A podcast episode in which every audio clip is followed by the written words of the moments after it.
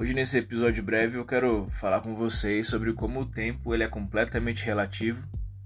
Então ele é simplesmente para ser vivido e não para ser tomado como padrão de algo. É, aqui no nosso planeta mesmo, quanto mais alto nós estivermos, mais devagar os minutos passam.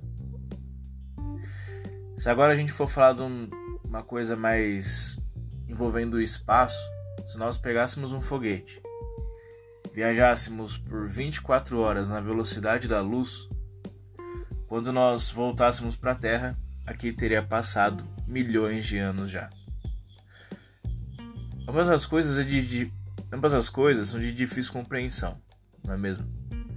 E eu também nem saberia explicar as propriedades envolvidas na mensuração do tempo, em que altura teria que estar, o quanto que seria possível é, essas coisas acontecerem, mas o fato é que elas realmente são.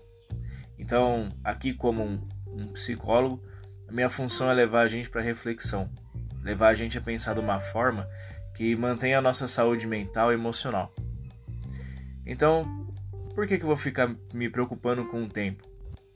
Por que eu vou ficar pensando em cada aspecto do passado, em cada aspecto do futuro, se só o presente eu tenho o poder de fazer alguma coisa? Claro, a gente precisa sim olhar para o passado, aprender das lições que ele tem para nos, nos ensinar. Precisamos pensar no futuro também, para que estruturemos é, possíveis projetos, estruturemos uma vida mais tranquila, estruturemos relações. Porém, eles não devem ser nosso foco. Quando a gente dirige, a gente dá uma olhadinha nos retrovisores, né, para ver se está tudo bem lá atrás por onde passamos. Olhamos um pouco no horizonte para ver se está tudo bem onde nós vamos chegar. Porém, a nossa visão foca ali, o mais próximo do carro possível, para que a gente consiga desviar de perigos e possa perceber coisas que podem dar errado ali. E assim é a vida também.